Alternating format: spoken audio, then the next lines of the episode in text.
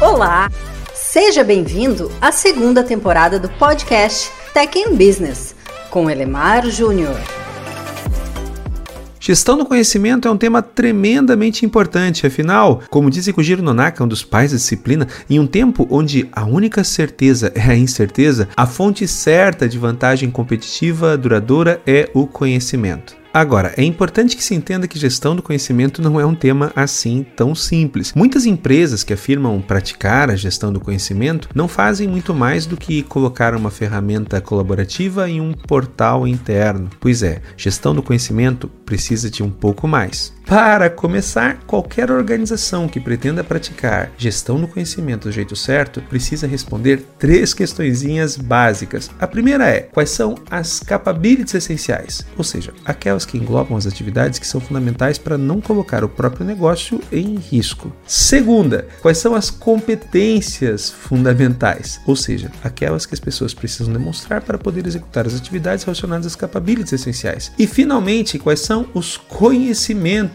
essenciais, aqueles relacionados às competências que as pessoas precisam demonstrar para poder executar as atividades relacionadas com as capabilities essenciais. Ufa, só isso. Mas aí vem o próximo passo. Toda empresa que pretende fazer gestão do conhecimento do jeito certo precisa também determinar quem são as pessoas que precisam ter determinados conhecimentos. Quantas pessoas, em que setores elas trabalham. Lembrando que quem tem um, tem nenhum. Agora, é importante que se destaque que quando falamos em pessoas possuindo determinados conhecimentos, falamos de conhecimento em sua forma tácita, ou seja, conhecimento internalizado na ponta dos dedos. Não estamos falando aqui do conhecimento representado da forma explícita, aqueles que você encontra em um manual ou em um portal na internet. Uma empresa que detém o conhecimento, na prática, é aquela que detém pessoas que têm o conhecimento, na forma tácita. Logo, gestão do conhecimento é muito muito mais sobre gente e muito menos sobre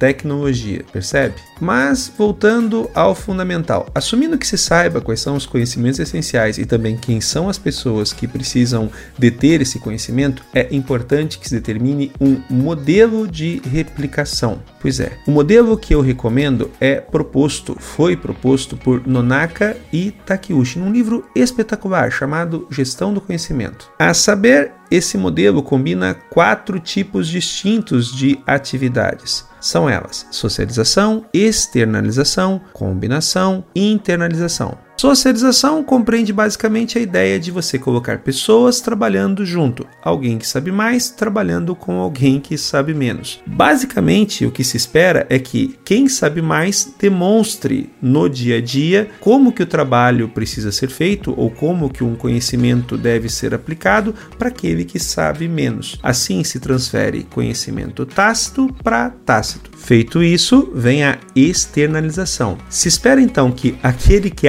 aprendeu, não o que ensinou, mas o que aprendeu registre de forma explícita o que entendeu, o novo conhecimento. Essa é a fundação para transferir conhecimento que é tácito para conhecimento explícito. Eventualmente, se já houver algum registro relacionado àquele conhecimento dentro de casa, deve-se então combinar aquilo que quem aprendeu produziu com o que já existia. Essa é a ideia por trás de combinação, enriquecer o conhecimento explícito. Veja só, aqui sim vale a pena se considerar a possibilidade de se ter uma ferramenta colaborativa. Ela nasce para representar o conhecimento explícito que foi gerado na combinação.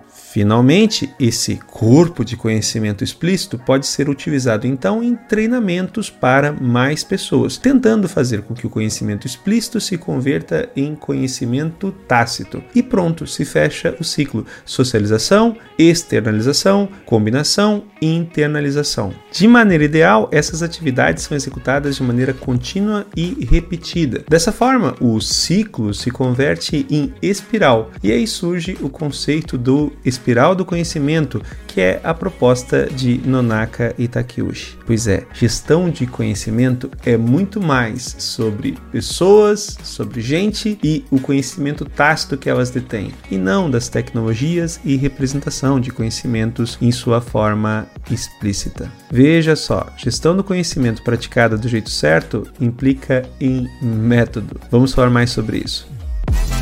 Confira mais conteúdos interessantes como este em techandbiz.online. Até o próximo episódio!